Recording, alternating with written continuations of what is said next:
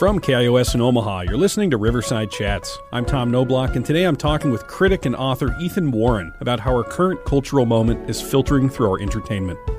I need to feel hope because I don't have a choice, and it is hard sometimes, and I do look to media, which I also have a theory about tearjerkers. I often go back to my favorite tearjerkers because I think that they provide a sense of hope. Media can show us sort of the journey through the darkness and the journey out the other side. First Reformed does not take us out the other side. Joe Pera Talks With You does, I believe, to really bring it all back around. And the media that most impacts me says, look at this. This is how bad it can get. And this is maybe how you're going to find your way through.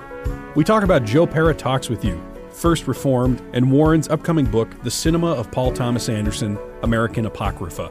Stay tuned for that conversation after this break. Riverside Chats is sponsored by listeners like you. Pitch in to keep this podcast going strong, bringing you the unique perspectives, personalities, and topics you love. Click the listener support link in the podcast notes for this episode to learn more.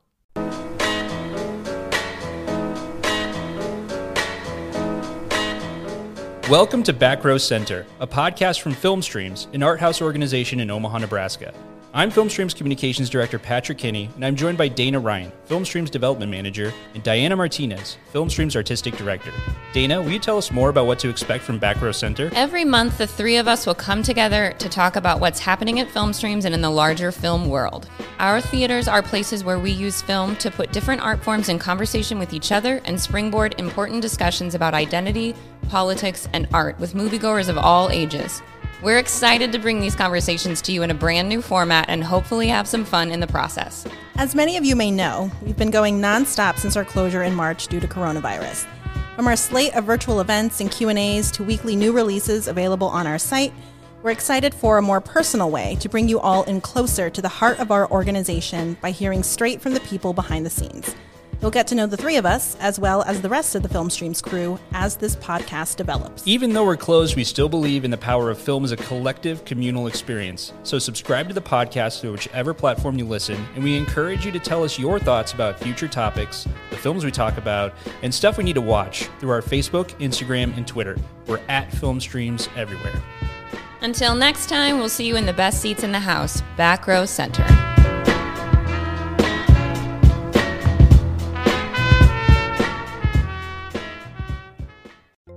Welcome to Riverside Chats. I'm Tom Noblock. Today I'm talking with Ethan Warren, film critic and editor for the online film journal Bright Wall, Dark Room. Warren is currently working on a book called The Cinema of Paul Thomas Anderson, American Apocrypha, which we talk about along with his 2018 article, I Can Whistle With That, What the Stories of 2018 Show Us About Responding to Despair, which tries to grapple with our current moment of anxiety and apocalypse and the ways that that seeps into our cultural entertainment. Here is our conversation. Your article was, I Can Whistle With That, What the Stories of 2018 Can Tell Us About Responding to Despair. And, I mean, I guess I found the article this year, and I thought, wow, he's really captured not only how 2018 felt, but how now feels. So I guess we'll start with just this idea that, do you feel like despair in our media or maybe even in our culture? Was there something unique about 2018, and has it dissipated? Are we moving along in a healthy way from there? Well, the question of whether we're moving along in a healthy way from 2018 is a very big one. I do think it's interesting to kind of take the temperature of every year.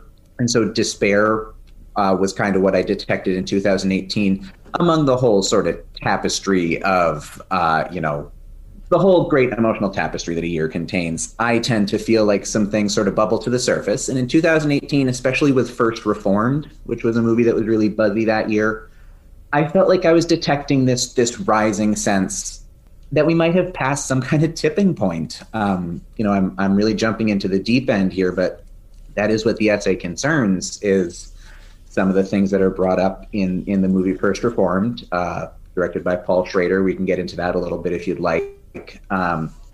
Are really looking pretty head on at climate change and predicting some of the stuff that we have actually seen come true in the last couple of years. The movie is prescient in that way. So I certainly still see despair in the media of this year, but I think it's more interesting to kind of to try and detect different things. And so in the media of 2021, I saw some other elements that we can get into a little bit as well. So you tell me where you want to head first. Well, okay. How about let's start with 2018 and then move from there, just chronologically. I mean, so you call First Reformed in your article. You say it is, I think, the most important movie of the decade. So let's start with just a primer. What was it about First Reformed that you found so important, and what made why did it make such a big impact on you? Well, so just for anybody who hasn't seen it. First Reformed is a movie written and directed by Paul Schrader, who is well known for having written Taxi Driver and some other collaborations with Martin Scorsese, and has also written and directed a lot of great stuff himself, including The Card Counter from this year with Oscar Isaac. But First Reformed is a movie about Ethan Hawke playing a, I believe, priest or minister, I can't remember the denomination of the church in that film, but one of his parishioners confronts him with, the sort of rough, hard data on climate science that a lot of people are reluctant to look straight at, and a lot of politicians and people who could do the hard work to push us in the right direction are reluctant to look straight at. And the movie shoots really straight with you. And the movie has a very, very bleak trajectory as Ethan Hawke's character really spirals into really the starkest levels of despair. If you've seen Taxi Driver, you know how dark Schrader can get with that kind of thing, and The Card Counter as well. So what that movie, as I said in the article, is, I think, so important because it doesn't talk around it. It just devotes 10 minutes to saying, this is what you need to hear, and this is what is probably going to happen in the next few years. And disease is one of the things he brings up. There's a line like, I feel like we should put a content warning, frankly, on this episode, because the line of his that, or the character in the film, the parishioner, the line that has hung with me so significantly is essentially, the social structure can't bear the stress of multiple crises at once. And that is really kind of what we've seen come across in the last year or two is crisis on top of crisis. And it is lovely to meet you. Start our conversation off with something so dark, and I'm sorry for that, but it's fascinating stuff. I think it's good because we're slowly going to build toward Joe Pera and Licorice Pizza and all these happier things. So we'll start down. Thank goodness. Yeah, it's like Dante's Inferno. We'll end up in paradise eventually. Just give us some time. Yes, of course. And Licorice Pizza is paradise. Yeah, exactly. Well, so yeah, I love First Reformed. I think it's a masterpiece. It doesn't make me feel good. It doesn't make me, happy for, like a week after I see it. I'm probably just overwhelmed by it. I think that the sign that Ethan Hawke's character puts on the church, "Will God forgive us?" is one of the most haunting things that I love that he's able to try to find a religious way to go about talking about climate change, because I think the stereotype right now is that there's an alignment between the forces of the political right and religious people to sort of ignore climate change or to feel like it's not something that they should care about. And the movie even kind of gets into that. But it's one of those things where I think our culture is trying to find ways to deal with that in media and in entertainment. And I think that's what I love about your article, because it's tough to call a movie like First Reformed entertaining, and so it's trying to sort of find the language for, like, what is it about movies that are able to confront these really difficult concepts, these difficult feelings we have, whether it's despair or anger or whatever it might be. How do those work? How do we react to that? How do we respond to our cultural moment? Are all really fascinating questions to me. And so, I don't know, from First Reformed, you make this connection in the article to terror management theory, which is the idea that humans are the only species blessed with self-awareness, which means that we're the only species forced to hold two thoughts in our heads simultaneously, that we're programmed to fight tooth and nail for survival, but that in the long run, each and every one of us will fail. How did you come into terror management theory as a way of finding language for what's going on in our cultural moment in media?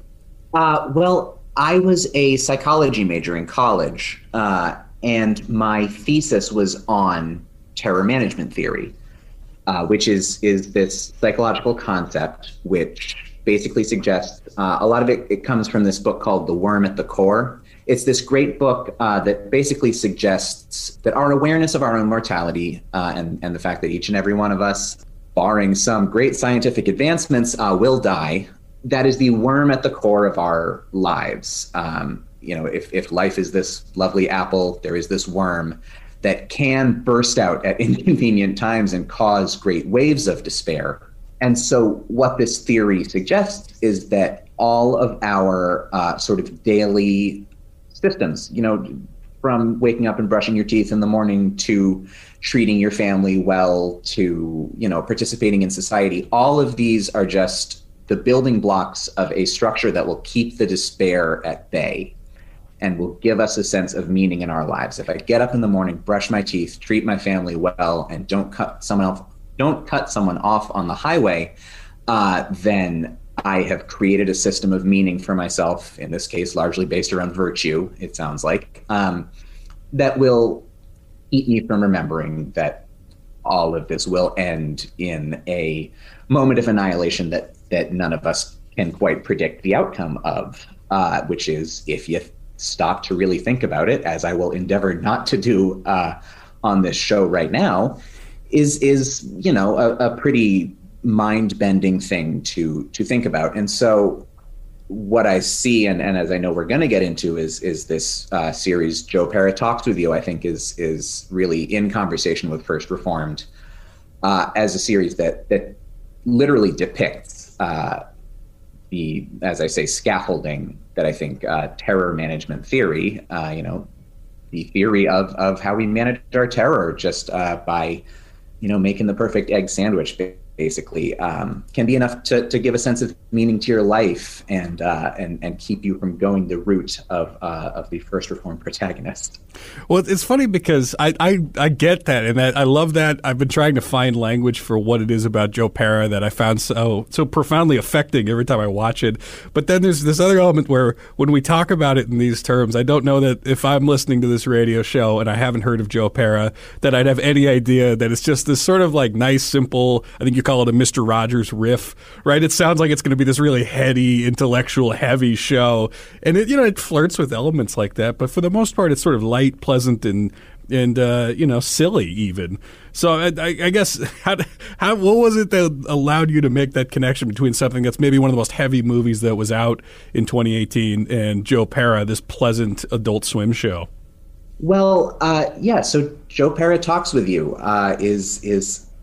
they're in their third season right now, and so I'm re-immersed in it, and I am prone to saying it's the best show on TV because I find something very profound and almost spiritual in what, as you say, is on the outside kind of presented as almost Bill Nye the Science Guy for grown-ups or Mr. Wizard or Mr. Rogers for grown-ups, where your protagonist is Joe Pera, who is...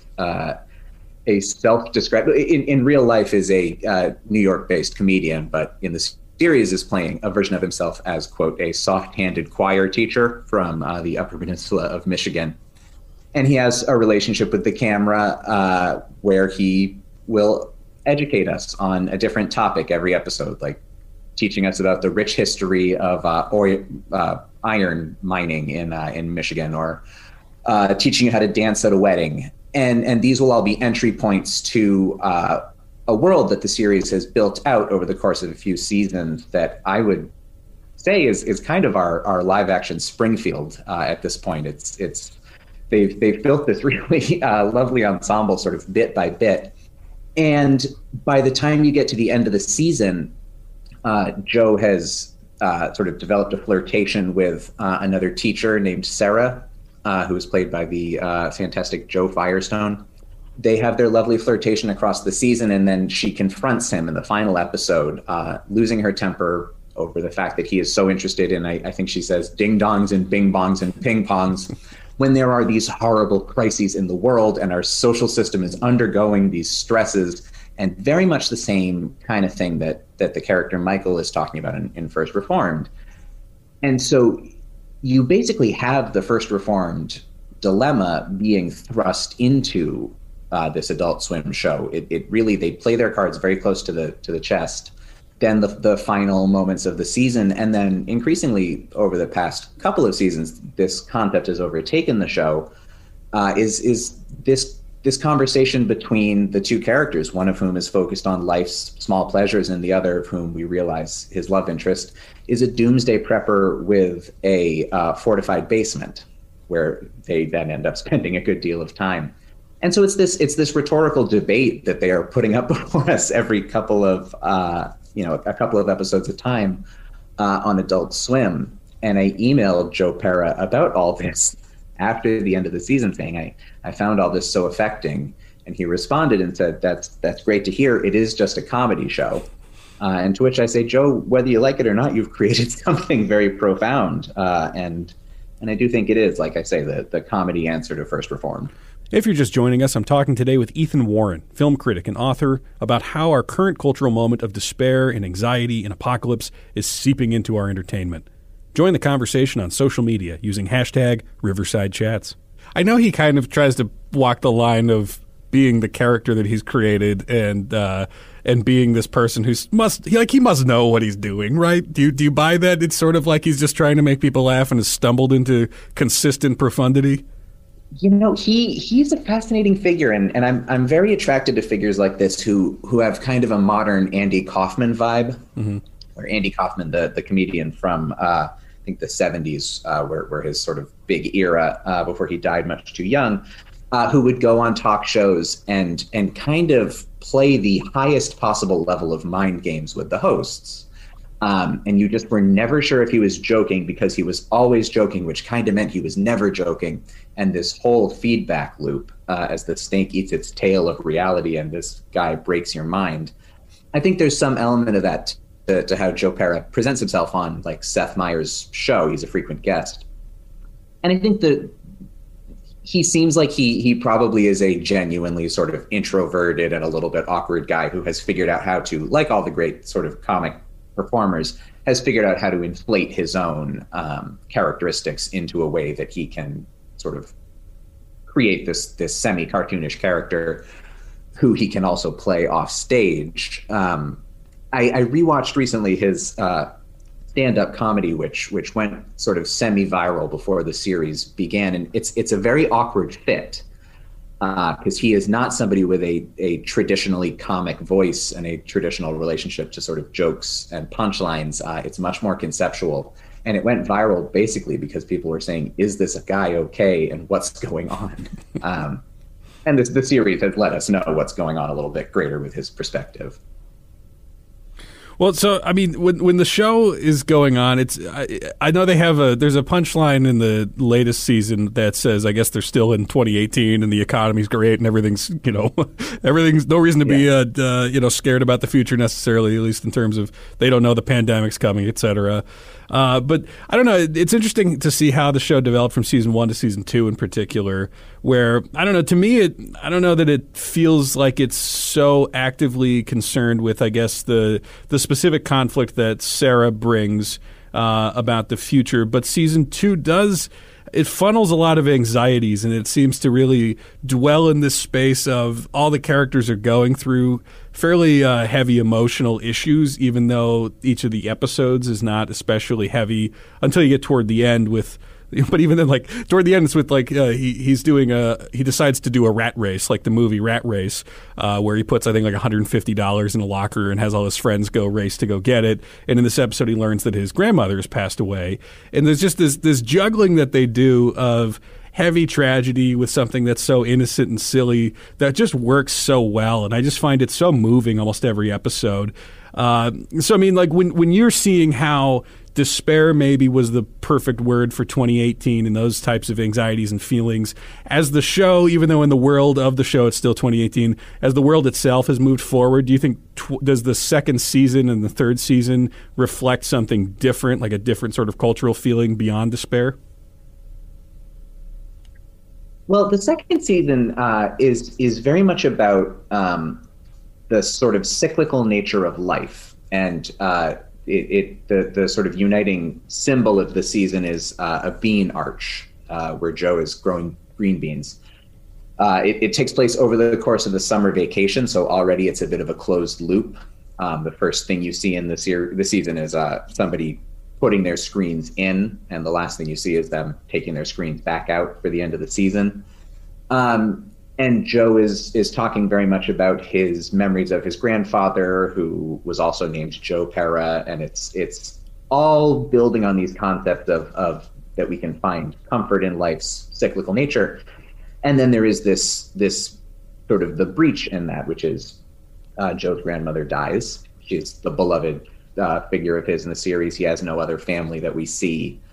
And it's this question of can life's cyclical nature ground us when we are confronted by a great event of grief? And I don't see that season as necessarily in conversation with anything that was kind of in the air culturally at the time. Season 3, as you mentioned, is very pointedly still taking place in 2018. They are joking about it by reminding us consistently. And I think that's partially because, A, they're trying to keep it compressed because we're very much still in the sort of storyline of Joe dealing with his grandmother's death, but also given the character that they've built out for Sarah, who basically is devastated by the overlapping stresses of the world, we could not possibly throw her into 2020, 2021 and kind of, expect the series to maintain any kind of equilibrium. Pardon me. I guess Joe Pera, contributed a little mini script to Vulture, New York Magazine last year, where creators were asked to send in what their characters would be doing during the first days of the pandemic. And we learned that Joe and Sarah are indeed just sitting in her fortified basement. And I would guess very likely still are 2 years later based on the character we've seen. So there's not a lot of narrative juice in that. So they are keeping us in 2018. Yeah, it's interesting. So I guess as you see things changing then, let's start to think about what is it that you feel would be the word for whatever cultural moment we're in now, if not despair? Where are we? How have things evolved? So I was thinking about this, and I tried to look towards the last couple of Best Picture winners, which are Parasite, directed by Bong Joon-ho, and Nomadland, directed by Chloe Zhao. And Parasite is a movie that I think is motivated by a great anger, and Nomadland is a movie that's motivated by a great yearning. Those are two movies that are a couple of years old at this point, but I think they point at least me in the direction of what I detect right now, which is, at least among sort of, my bubble, for lack of a better term, as sort of a loaded word over the last few years, but we each live in a bubble of some kind, and in mine there is a pretty consistent and somewhat formless anger, and a pretty consistent and somewhat formless yearning for maybe something better that we didn't even know we had in February 2020, maybe for sort of a future that we thought there was going to be that is now going to be fundamentally different. And it's that anger and that yearning kind of crashing against each other, and it's a little bit, a little bit at odds, a little bit interwoven in a way that I do think you can detect in some of this year's media, but it's certainly not the same cocktail in our media that there was in 2018. Well, so formless anger for Parasite, I see it. Nomadland, I don't know that I saw that as an angry movie necessarily. I mean, certainly yearning there, right? Do you see anger in Nomadland? Well, I think I was trying to create a little bit of a dichotomy, and maybe I didn't do it quite clearly, as clearly as I would have liked to. But I think there is a lot of yearning and a little anger in Nomadland, and a lot of anger and a little yearning in Parasite. And maybe, between the two of them, they balance each other out.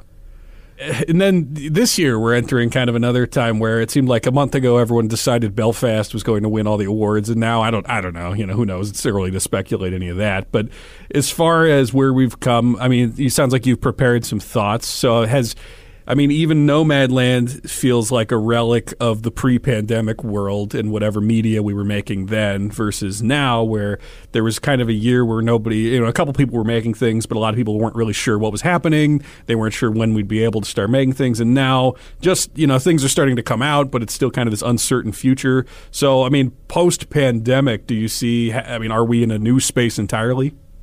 Well, we're certainly in a new space in that we are on the other side of a great schism. There was a breach in Hollywood operations for, at the very least, a few months. And there will be an asterisk next to so much media that is starting to come out now, like Licorice Pizza, the new film by Paul Thomas Anderson, very much a pandemic film. That will always be his pandemic film to some extent, and you can see it. I think it provoked some really incredible things in the production. I think you can detect the circumstances of that production in a lovely way. A lot of the stuff that came out this year was made before everything was shut down by COVID. We were getting things like Wes Anderson's The French Dispatch, was held for a year. The Mitchells versus the Machines, intended to be a theatrical release, was put onto Netflix because of the pandemic. Two movies that I do think sort of carry some charge of what this year is about, even if they were made beforehand. If you want to talk about one thing, though, that is sort of mid-pandemic art, Bo Burnham's Inside, which also debuted on Netflix earlier this year, has certainly been labeled by a lot of people as sort of the defining work of the pandemic so far, and is certainly very angry and very yearning. Yeah, I see that, and I'm thinking of your other examples here. So The French Dispatch is framed around the funeral and subsequent closure of a New Yorker-like magazine run out of France. And so it's sort of like this elegy for a world that is ending, of a time where, I don't know, maybe that kind of media was even celebrated in the way that I don't know what it is now. So, I mean, do you see that in the framing itself of the funeral, the mourning in some ways, as well as to some degree a celebration? Is that sort of, does that capture our moment because we're all feeling like things are over, that things we maybe took for granted are not going to come back, and we have to sort of adjust to that? I think that's absolutely it. And I think Wes Anderson's prior live action movie, Grand Budapest Hotel, and The French Dispatch are both movies that are very much concerned with that tipping point between two ways of life. And so The French Dispatch is set against the backdrop in some cases of the Paris student uprisings of the 60s and the great social unrest of the 60s. And you're getting that collision of the Wes Anderson whimsy and the really tough social realities of the shift between the 60s and the 70s. And I think what you see in that movie and Grand Budapest Hotel is this interest that Anderson has in characters who are trying to uphold some level of decorum and some belief that life can have some, decency at a bare minimum, and perhaps something even more when we are seeing our culture sort of ravaged by barbarians, to speak in these sort of highfalutin terms that I'm sure Wes Anderson would appreciate. The funeral framing I found very emotionally impactful as an editor. I work as an editor for an independent journal called Bright Wall, Dark Room, where this article that we've been talking about was first published, and the sort of elegy for an editor and how that character is both sort of mourned and treated as subhuman, just human waste that nobody needed in the first place, I found very emotionally affecting. Yeah, it's been interesting watching Wes Anderson develop over the years, because it seems like in his early movies, he was more emotionally invested in the barbarians who maybe didn't want to be barbarians, right? I'm thinking like Max Fisher. He's much more of a barbarian, Herman Bloom, Steve Zissou. Like they're kind of the people on the outside of that whatever that class of people holding things together. He's gone sort of from following chaotic characters to more orderly characters. And I mean, you certainly see in his style, there's that sort of juxtaposition of very intentional framing, very intentional everything, right? Mixed with some degree of chaos that he throws in there, often for humor. But I mean, I don't know. Is he somebody who, do you think that, is this a new development since Grand Budapest of him now? Is he reacting to the world itself and the changes that happened from when he started in the 90s to now to become the kind of artist interested in the themes that he's exploring in these last few movies? This is such a good question and such a good point that I almost feel like I need to tread lightly because I could fall into the rabbit hole of everything you just suggested. I think that's a fantastic point. I think he is somebody who has, since he emerged in the 90s and really up to, I guess I would say, Moonrise Kingdom, is a director who was concerned with sort of the collision of the animalistic and the sort of more decorous sides of a character. And I think that comes to a real head in Fantastic Mr. Fox, which is quite literally about an animal who is trying to negotiate between his human and his sort of beastly selves. And that tension is present in, I think, every protagonist pretty much in an Anderson movie up to this character of Sam, the young man in Moonrise Kingdom, who is this juvenile delinquent. And then there really is this switch. You're right. It's this switch over from the chaos is internal and the outer world is a little more sort of in support of that. Like I said, this is such a juicy idea that I'm spinning out already. You'll have to forgive me. I think you made a great point right there. Oh, thank you. Yeah. Well, if you write an article about it, send it over to me because I'd love you to make sense of it. I absolutely will. Yeah. Well, I did to a certain extent. You can find an article of mine on the Fantastic Mr. Fox, or I guess, is it just Fantastic Mr. Fox, at Bright Wall Dark Room that does get into some of these ideas, which I think are what really draws me to his work in the first place, these collisions of the wild and the civilized. A lot of people seem to like either his later work or his earlier work. In this one, I don't have a great point or anything here. I'm just curious what your take is, because I grew up liking his older stuff, his movies like Tenenbaums and Life Aquatic and Rushmore. To me, those are the ones I can always go back to that I get the most out of. And I appreciate the things that he's done since, but it's harder for me to emotionally connect. It sounds like you might be the opposite, though. Is that right?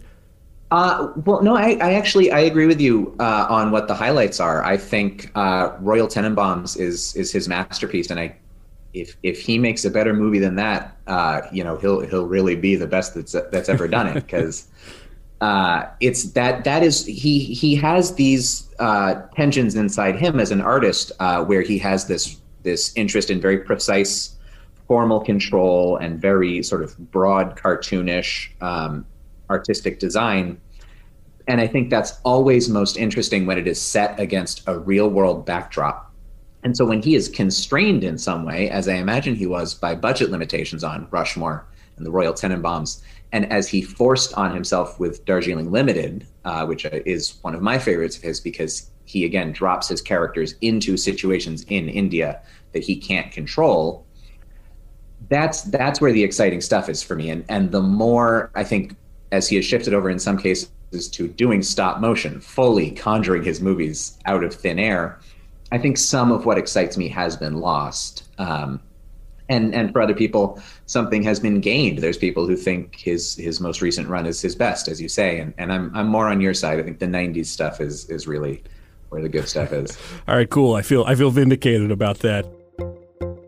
I'm talking with Ethan Warren, author of the Bright Wall Dark Room article, I Can Whistle With That, What the Stories of 2018 Show Us About Responding to Despair, as well as the author of the upcoming book, The Cinema of Paul Thomas Anderson, American Apocrypha.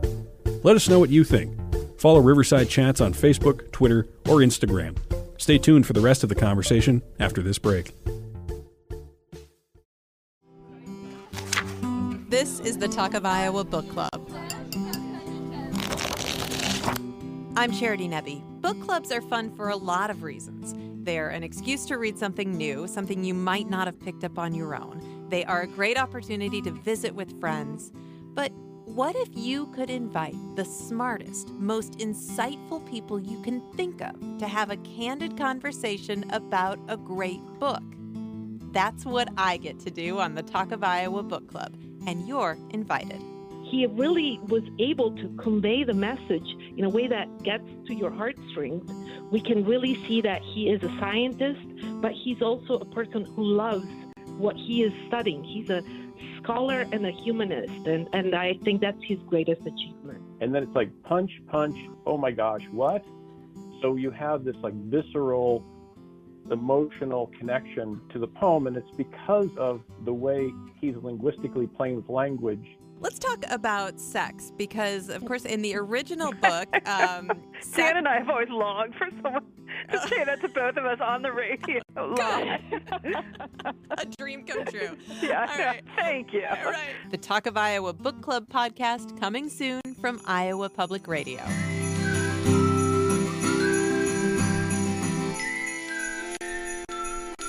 It's time to start reading.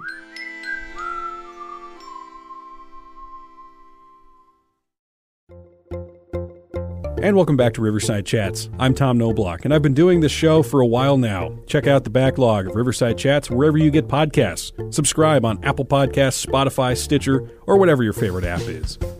I'm talking with Ethan Warren, film critic and editor for the online film journal Bright Wall, Dark Room.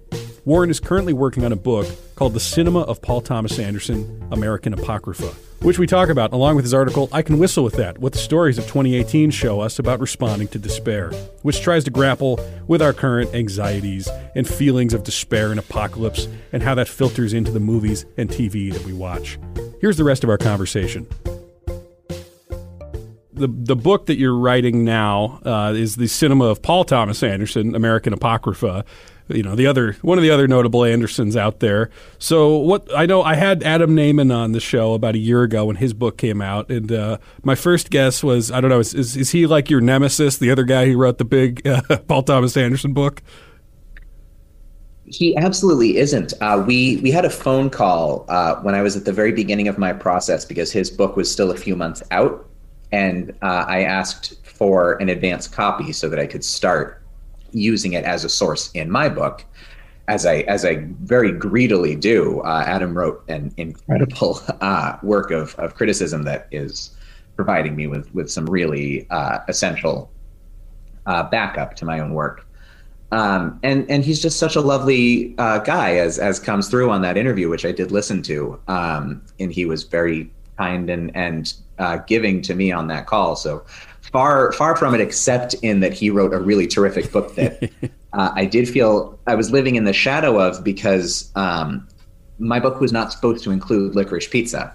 My proposal was submitted and approved before we knew what this ninth movie was. And so the idea was that I was really going to be doing very much what Adam did, which is cover the first 8 movies. And we, Columbia University Press, who I am working with on this book, suggested that we hold off by a few months and make it a overview of 9 movies with sort of up to the moment Licorice Pizza content, rather than try to go up against Adam's objectively just masterful work of both criticism and just art. It's a coffee table book that is, you know, pretty unimpeachable. Well, it sounds like that was the right move as well, because you call the Licorice Pizza his pandemic movie, and for us trying to make sense of our moment, it seems like we're going to need some books, some analysis, and some movies that help us sort of react to the world that we're living in now as opposed to the world before. Not to say that Adam's book isn't still worth reading, absolutely. But so, I mean, talk to me a little bit about that. Very much is. Yeah. So what do you mean when you say Licorice Pizza, his latest movie, is his pandemic movie? So Licorice Pizza was written before the pandemic, and so it was not sort of designed as a movie that can be made in a bubble, as some other sort of smaller movies that we saw beginning with Sundance a year ago were very much like, let's just grab a camera and make a movie kind of things. Licorice Pizza has a certain feeling of that because it is a movie that is cast almost entirely with Paul Thomas Anderson's friends and family, with the exception of Bradley Cooper, Sean Penn, Tom Waits, John Michael Higgins, regrettably, in a role that is the only thing that is keeping this movie back from being a masterpiece in my mind. And we can either talk about that or not. The movie is not going to be available internationally and nationally until December 25th, I think. But it is a movie that is, as I say, it's about young people.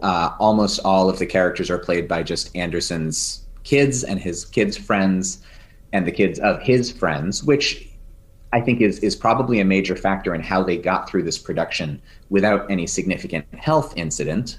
There's a clear sort of pact of trust to the people on stage, or not on stage, but on screen rather. And Anderson has been doing a lot. This was a movie that was really presented to us in secrecy. You don't see this kind of thing outside of the new Matrix movie, where they were really being cagey with it. And there was some question of, what is he doing here?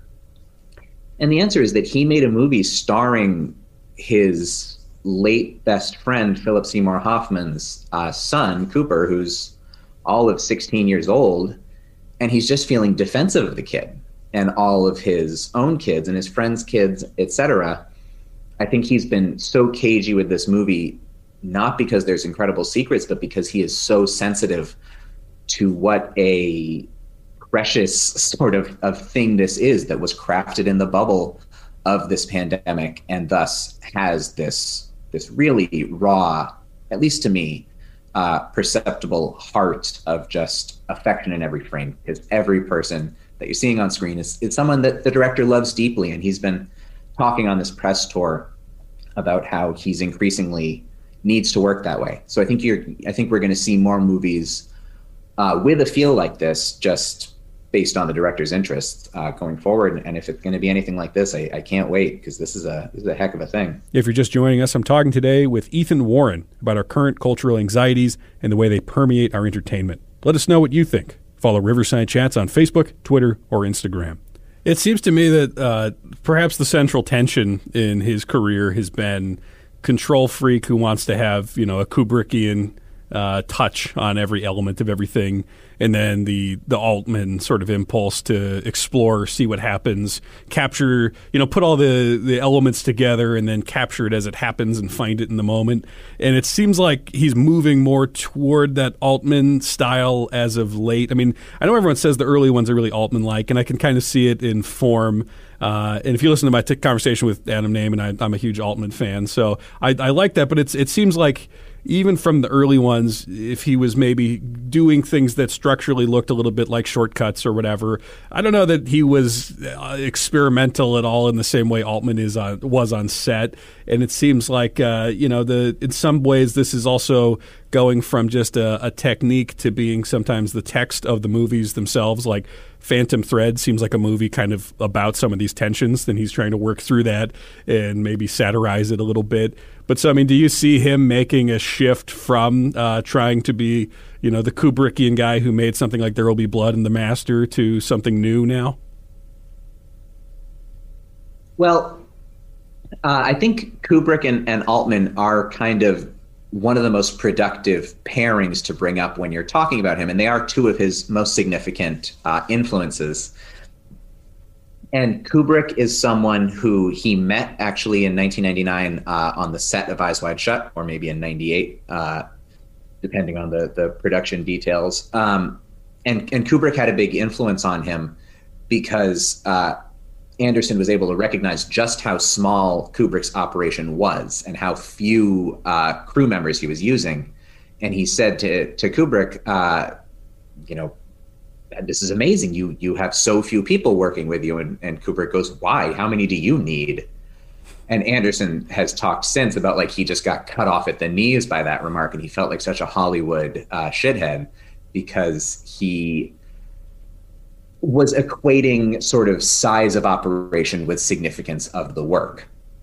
And he realized that, I think we are still seeing this, the fewer people you work with, the more control you ultimately have. And so he's now serving as his own cinematographer. His most significant collaborator, Robert Elswit, they seem to be on the outs for good. And he's just tightening the wagons progressively, which is a very Kubrickian urge. And he's very private. He has a very low profile publicly. He is not married, but in a long-term relationship with Maya Rudolph, the comedian and actress. And they don't work together very often. And he was asked about that in a recent interview. And he said, there was some really cheesy, lovely line about our greatest production is the one you aren't seeing. And so that's how he's living his life at this point, which is very close to the sort of Kubrickian self-imposed exile.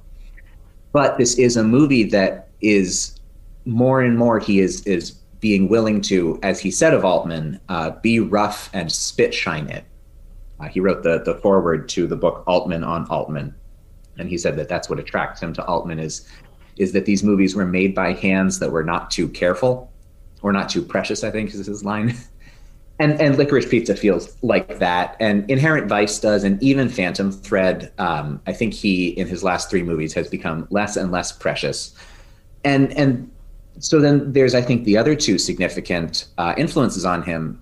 I think Kubrick and Altman is one great pairing, and the other one is Jonathan Demme and Robert Downey Sr., who are two of his other mentors, who I think there's another great productive tension between, and this movie is dedicated to Downey, so... Robert Downey Sr., his movies are just insane. Like they're so out there. They sure are. They're so chaotic. They're fun in a way where I'm watching something like Putney Swope. You sort of just you're not necessarily watching a thing. You're like, I got to figure out what's going on here. You're sort of just enjoying the ride. So that strikes me as I can see Paul Thomas Anderson having fun with that, but it seems very different from his operation, right? So I mean, where do you see Robert Downey Sr. fitting in there?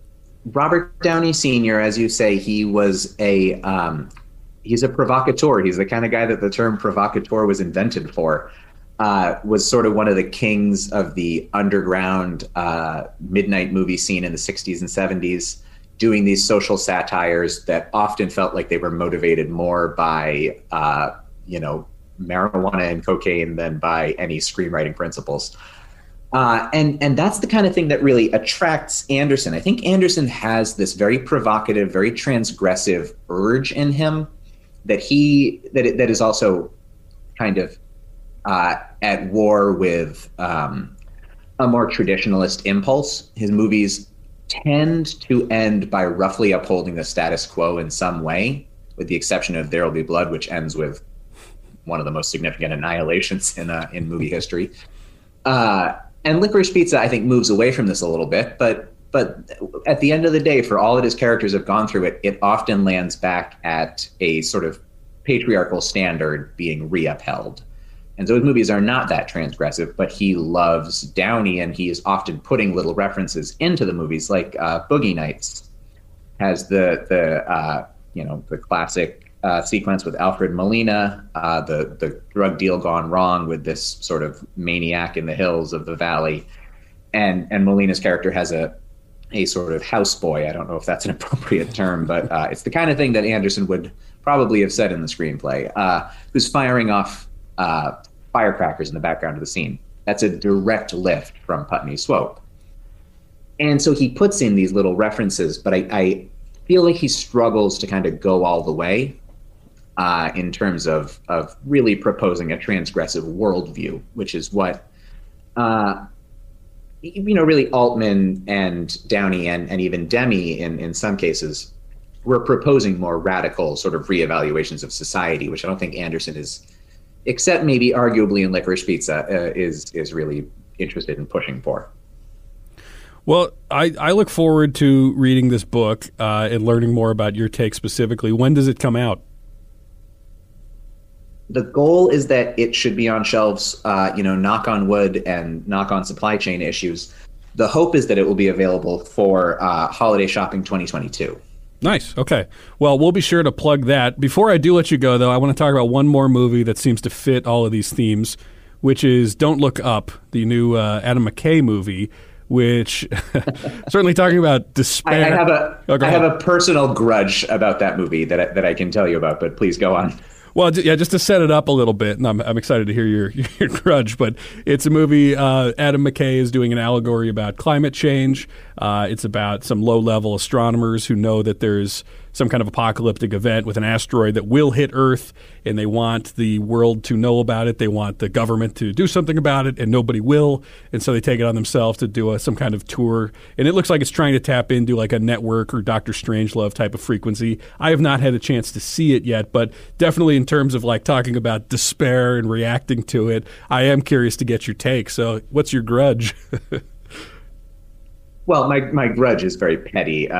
My brother-in-law, the movie was shot here in Boston, and so I'm excited to see it on that level, if nothing else. My wife's brother is an actor, and he was cast as a cop in Don't Look Up, and he arrived on set, and Adam McKay took one look at him and said, "You're too tall, go home."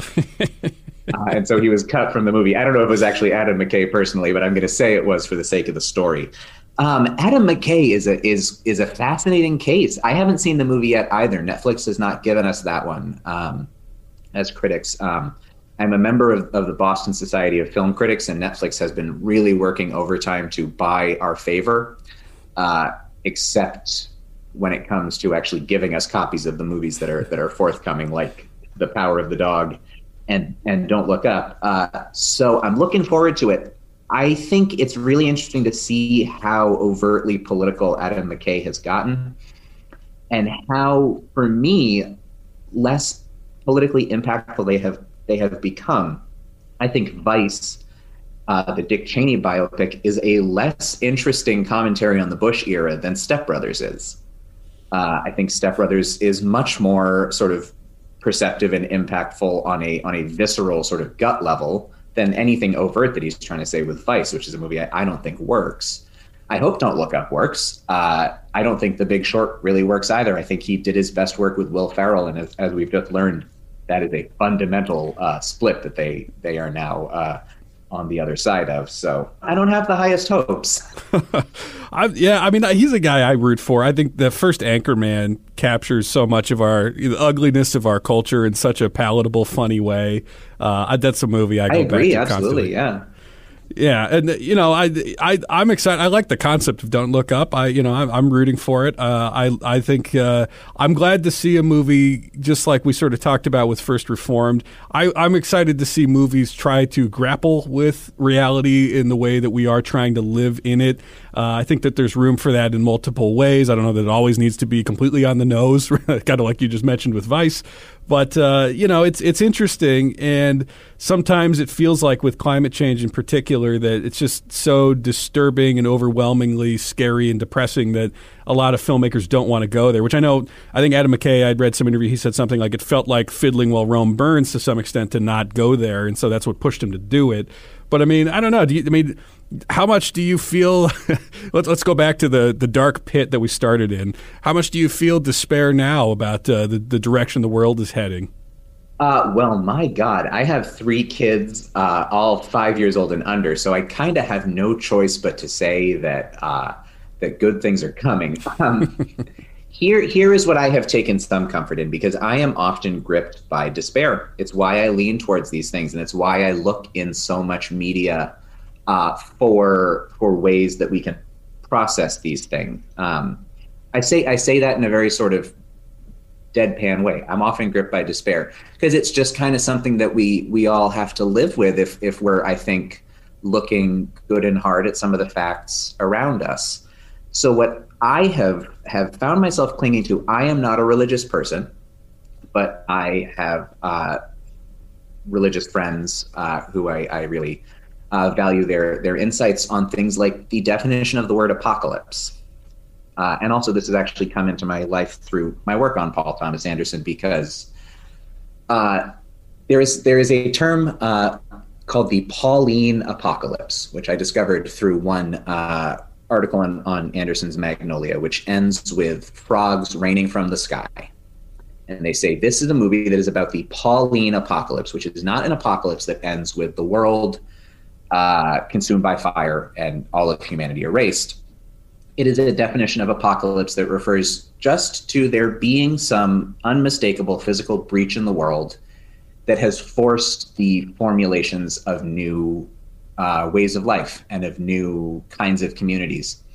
And, you know, when we make post-apocalyptic movies, Station 11, an HBO series that's coming out this month, based on an incredible novel.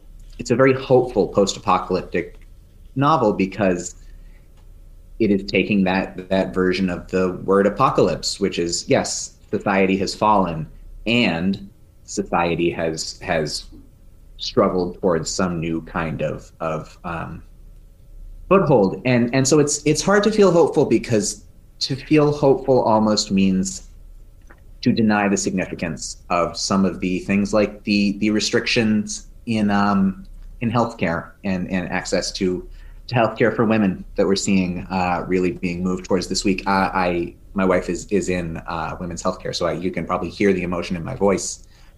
I need to feel hope because I don't have a choice, and it is hard sometimes. And I do look to media, which I also have a theory about tearjerkers. I often go back to my favorite tearjerkers because I think that they provide a sense of hope by showing us. Media can show us sort of the journey through the darkness and the journey out the other side. First Reformed does not take us out the other side. Joe Pera Talks with You does, I believe, to really bring it all back around. And the media that most impacts me says, look at this. This is how bad it can get. And this is maybe how you're going to find your way through. So maybe somewhere in there is the answer you were looking for. I sure hope so. I think so. I think you it's hard out there. You wrapped it all up way better than I probably would have if you hadn't had that great of an answer. So I appreciate you being on the show. Before I let you go, where can people find all of the updates on your book and then your writing for Bright Wall, Dark Room, or wherever else you have things going on? Well, you can find me on Twitter at Ethan_Warren_ I say that I am fighting the daily losing battle not to tweet, because tweeting rarely leads to any good things for anyone. But I am on there. Bright Wall Dark Room is an independent online ad-free film journal that is entirely subscriber funded, and we are just a labor of love.